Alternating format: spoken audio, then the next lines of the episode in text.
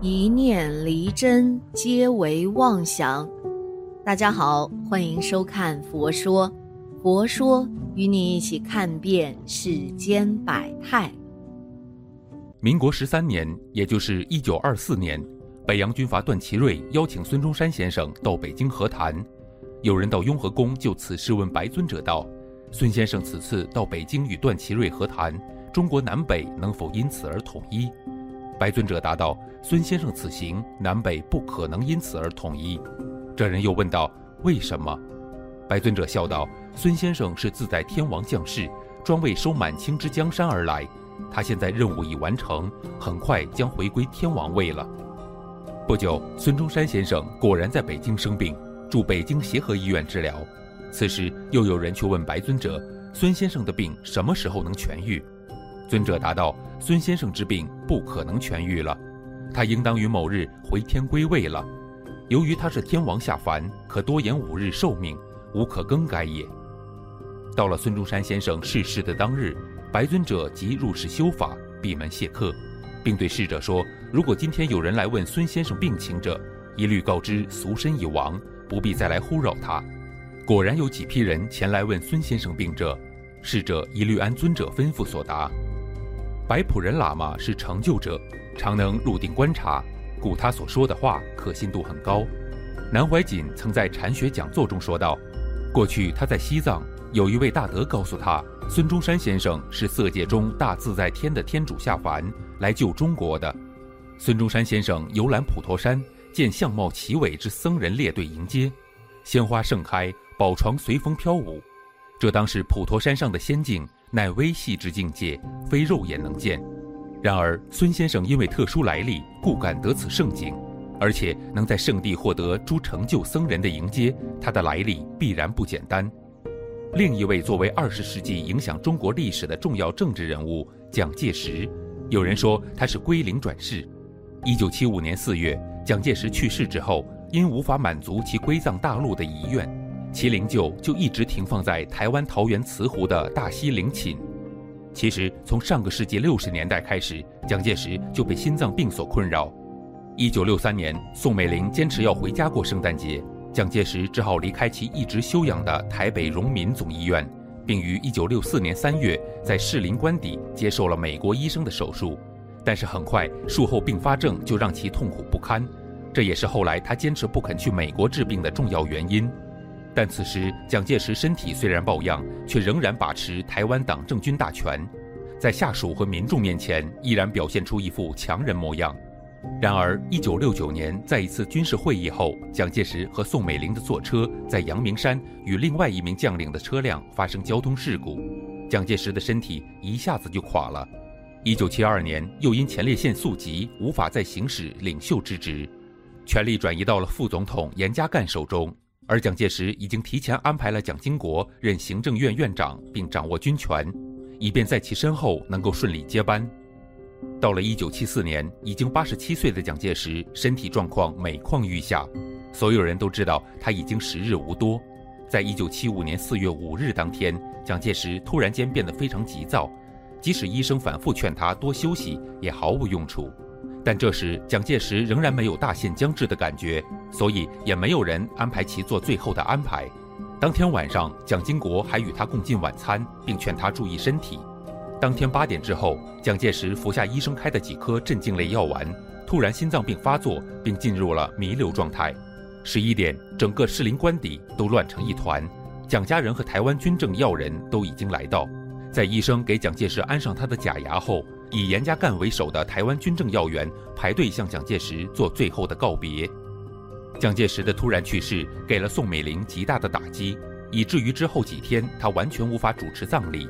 由于时间紧急，蒋介石的遗体被安置在一口大理石棺材里。蒋经国按照他们家乡的习俗，亲自为蒋介石穿上了七件贴身衣服，再套上长袍马褂，给他佩戴上了青天白日、彩玉、国光三枚勋章。不过和某些人的意想不同，蒋介石的陪葬物只有一本圣经、一本三民主义、一本荒漠甘泉，还有一本唐诗。接着都是蒋介石的帽子、手帕、手杖、手套这些日常用品。士林官邸完成遗体处理之后，应该转运到台北荣军总院。之前为蒋介石购买的天价救护车赶到了士林官邸，可此时却下起了瓢泼大雨。蒋家人都感慨苍天有灵，但台湾百姓却说蒋介石是归京转世。不过各方都认为不应该耽搁，于是冒雨将其遗体转移。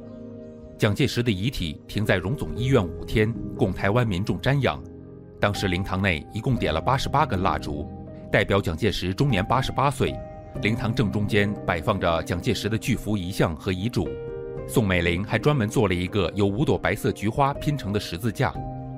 一九七五年四月十六日，蒋介石的出殡仪式隆重举行，用二十万朵深黄菊花装饰的灵车在宪兵车开道下缓缓徐行，家属及两千多执服人跟随车队前往慈湖，蒋经国带头，台湾大小官员和许多青年学生在路两旁长跪不起。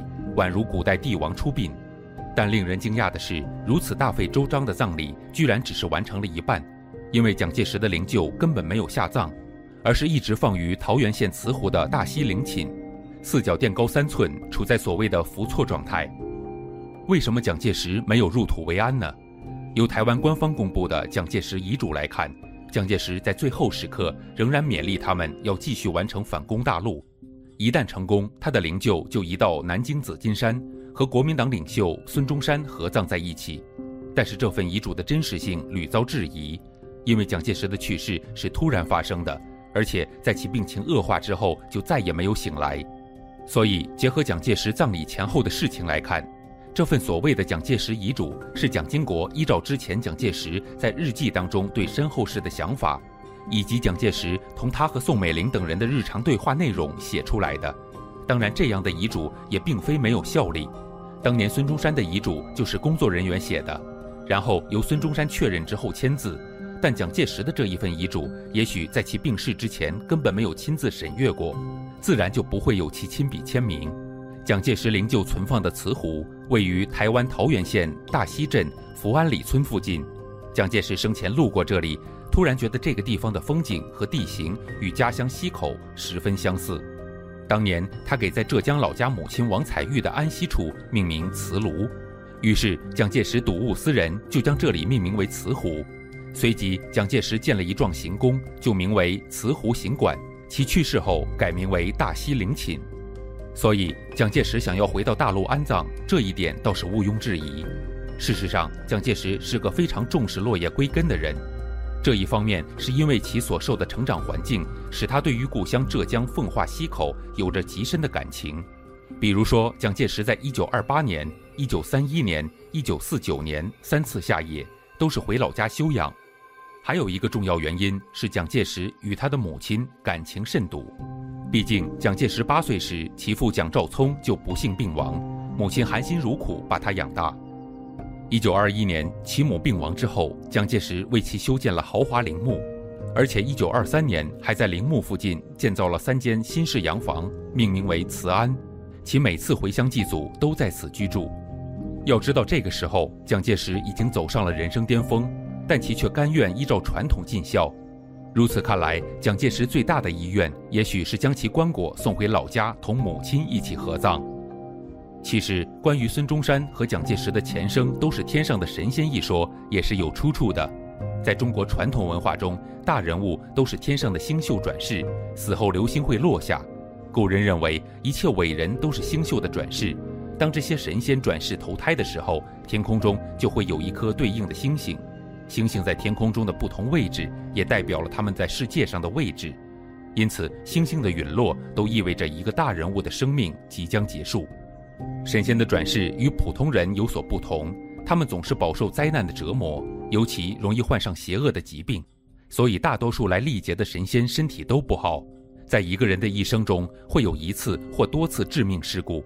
虽然被贬谪到人间的仙人总是遇到麻烦，但他们都心地善良，特别容易心软。所有的神仙都有一颗善良的心，总是不愿意杀人。一眼睛永远有神采。对于一个天命的人来说，他们的意志是非常坚定的。无论经历了什么样的痛苦，他们都不会失去信心。即使他们偶尔怀疑自己，他们也会很快变得坚定。就像孔子周游世界一样，即使他一无所获，经历了艰辛，他也从未想过要回头或放弃。所以这些人的眼睛总是充满了精神，因为他们知道自己的终点在哪里。二，智商和情商高。一个天命的人不仅要受苦，还要有能力和信心战胜苦难。对于没有能力的人来说，受苦就是受苦，所以提高个人能力非常重要。三，多磨多难。在成为一个成功的人之前，一个有天命的人必须经历各种考验和磨难。这些考验和磨难悄悄地提高了他们的能力，改变了他们的性格，最终把他们磨练成未来的成功人士。所以说，下凡历劫的仙人大多数是多磨多难，只有经历人生的坎坷，方能修成正果，成为史书上的亮眼人物。